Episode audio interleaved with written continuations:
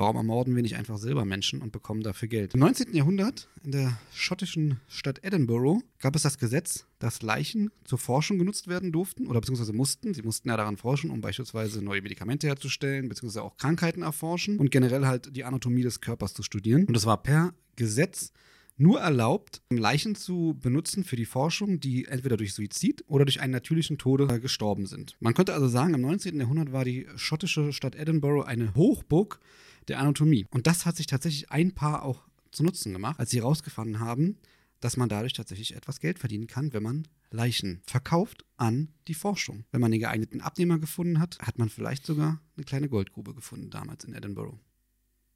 Oh nein, ich kann mir ganz, ganz genau vorstellen, in welche Richtung das geht. Tatsächlich geht es um das Paar Burke und Hare. Die beiden hatten ein sogenanntes, ja, wir würden heute sagen, eine Pension, wo halt viele Wanderer, viele Touristen abgestiegen sind. Habe ich mir schon gedacht. Und sie hatten halt irgendwann die Überzeugung, hey, wenn wir Leute umbringen, dann könnten wir eigentlich ganz gut Geld verdienen. Und da haben sie sich gedacht, ja, wir brauchen eigentlich nur einen, der uns die Leichen abkauft. Und da haben sie tatsächlich einen, ja, ich sage jetzt mal einen Forscher gefunden, einen Arzt, der halt an der Universität gearbeitet hat, beziehungsweise dort, wo dann halt die Leichen auch wirklich seziert wurden, um zu gucken, ja, wir müssen an den Leichen forschen. Allerdings den ersten, ja, ich sag mal, die erste Leiche, die sie verkauft haben, die haben sie nicht selbst umgebracht, sondern es war ein Wanderer, der in ihrem Haus genächtigt hat und dort auch leider verstorben ist. Aber auf der Trauerfeier dachten sie sich, warum rauben wir nicht die Leiche aus dem Sarg, nachdem die Trauerfeier beendet war? Sie füllten dann den Sarg auch wieder mit Baumrinde auf. So damit, ekelhafte Menschen. damit das Gewicht natürlich noch stimmt, beziehungsweise dass man nicht merkt, dass da keiner drin liegt bei einem leeren Sarg. Es ist natürlich der Gewichtsunterschied schon spürbar Was für Abschaum. für den sie dann tatsächlich, was war für damalige Verhältnisse relativ viel Geld, die circa 10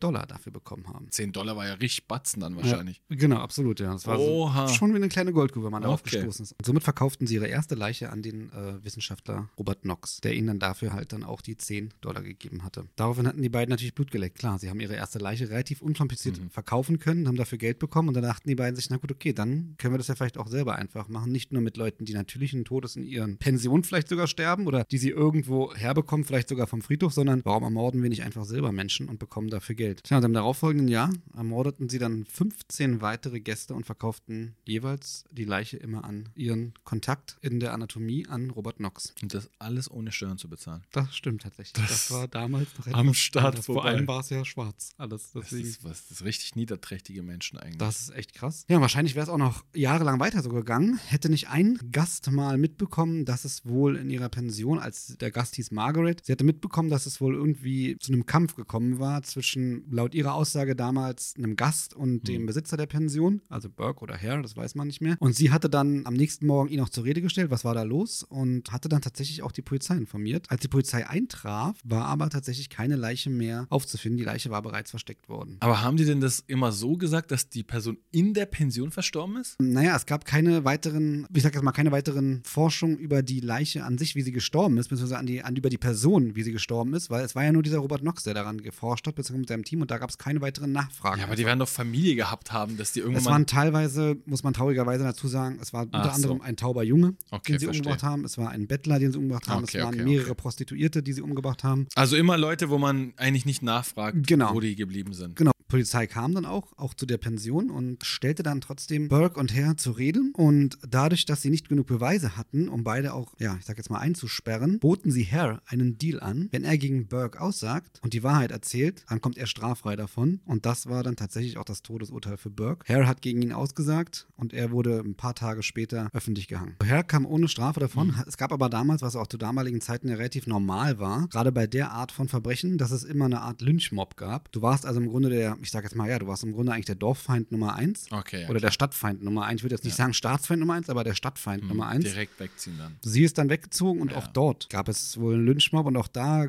Gerüchte über sie und sie musste dann wegziehen. Und der letzte, der letzte, die letzte Info, die ich auch rausbekommen hatte, war, dass sie wohl irgendwo nach Australien gezogen ist und dort auch dann verstorben ist. Man muss dazu sagen, Robert Knox wurde nie belangt, obwohl er auch Das durch, ist richtig dreckig. durch Hers Aussage belastet worden das war. ist richtig dreckig. Ja, ja, der hat sich wahrscheinlich rausgeredet, hat gemeint, ja, nee, ich habe ja nur festgestellt. Keine Ahnung, woher die Leiche Keine. Ahnung, die haben es mir nie gesagt.